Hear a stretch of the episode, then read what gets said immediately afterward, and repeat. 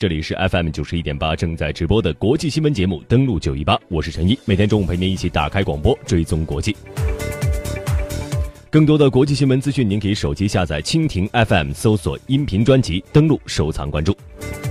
欢迎各位继续锁定我们登录九一八第二时段的节目。稍后呢，我们有哪些最新的国际新闻和各位分享？而且今天我们会继续播出央视六集大型政论片《大国外交》。首先进入到今天的全球聚类全球聚焦。日本海上保安厅公布的二零一八年度预算草案创下历史新高，为强化钓鱼岛的所谓海上警备，日本花样百出，不但拨出三百九十四亿日元，新建巡逻船、购置飞机，还计划导入卫星监视系统。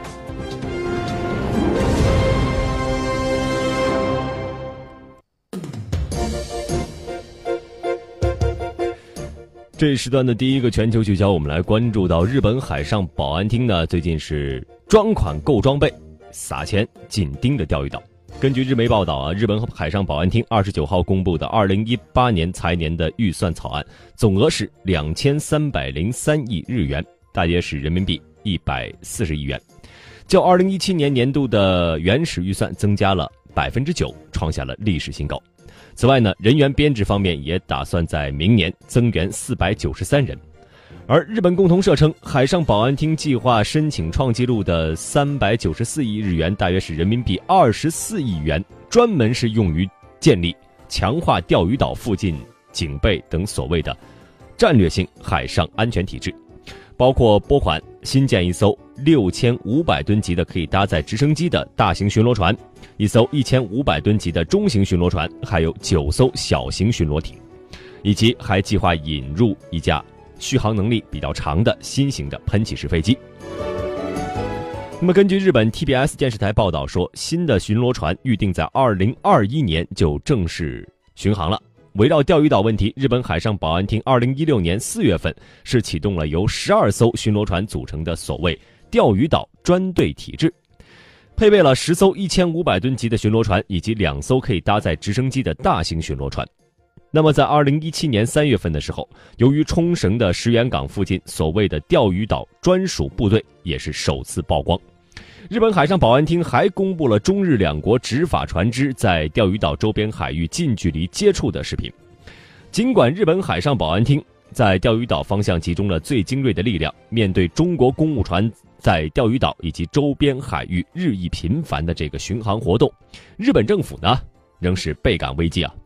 根据读卖新闻的报道，二零一二年的时候，进入钓鱼岛巡航海域的这个中国公务船仅有六十八艘。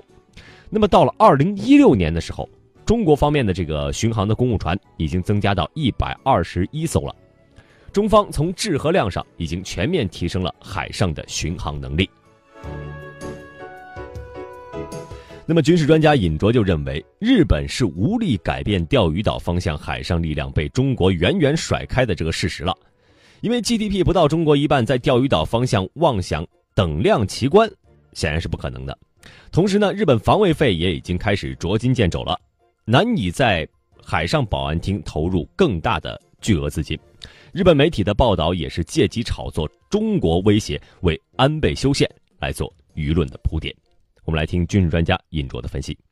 日本再怎么增加它的海保厅的力量，它也很难改变在钓鱼岛方向中国的海警船也好，总吨位、手术、船龄，我们综合的实力。正在逐步跟日本拉开距离，这是跟中国和日本的综合国力是相对应的。中国现在的 GDP 总量是日本的两倍多，这样子的一个 GDP 对比下，他一求在钓鱼岛方向保持跟中国等量齐观的这样一个海保厅力量，那完全是不可能。同时，中国的经济发展仍然还是在处于中高速的发展过程里头，而日本的军费和它的各项经费都处于捉襟见肘的这样一个呃境地。那么在海保厅船只里，他就不可能呃投入大量的经费，只是用这种方式向民众进行一次宣传，呃，就是中国在钓鱼岛方向对日本形成威胁，日本有必要采取应对。这种宣传使他今后的修宪、呃自卫队改革更新这些都会合法化，主要是动员舆论这样一个效果，在真正实际跟中国对抗的时候，呃，确实起不了太大的作用。那么目前，日本在钓鱼岛及东海一线呢，不断积累军事战略资产，海上保安厅也成为其中的急先锋。截止到二零一六年底，日本海上保安厅共拥有各种型号的巡逻船近三百七十艘，其中可以搭载直升机的大型巡逻船十四艘，固定翼飞机和直升机七十四架。根据日本读卖新闻二十九号的报道说，日本海上保安厅决定从本年度起开始导入卫星监视系统，这个系统的监视对象范围从日本列岛周边一直到中国、韩国甚至俄罗斯等国的沿岸地区，预计是。二百二十万平方公里，那么对于这片区域的监视频率最少一个月两次。监视卫星拍摄的照片和录像将传至日本全国管区总部，用于警戒和搜查。那报道称，迄今为止，海上保安厅一直在通过增加巡逻船还有飞机来应对警备和搜索任务。如果有了自己的这个卫星监视系统，可以更集中的拍摄重点监视区域的影像，搜索到精度更高的情报。那么，该系统的引入会将有助于快速掌握钓鱼岛领海巡航的中国公务船的相关动向。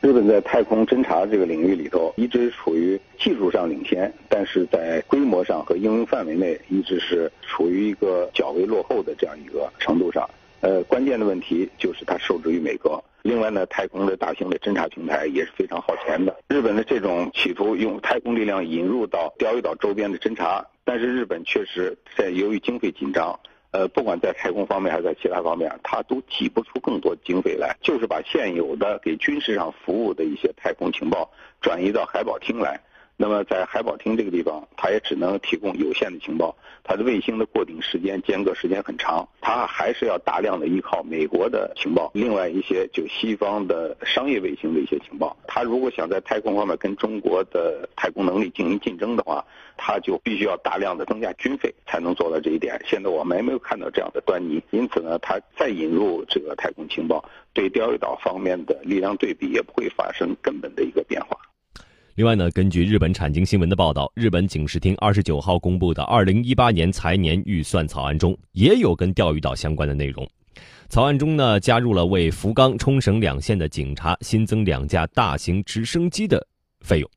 那么，该大型直升机可以搭载二十五人，在警用装备呢当中算是大的了。而报道称，该大型直升机可以用于应对外国武装团体或主张拥有领土主权的团体登陆。离岛等相关的突发事件。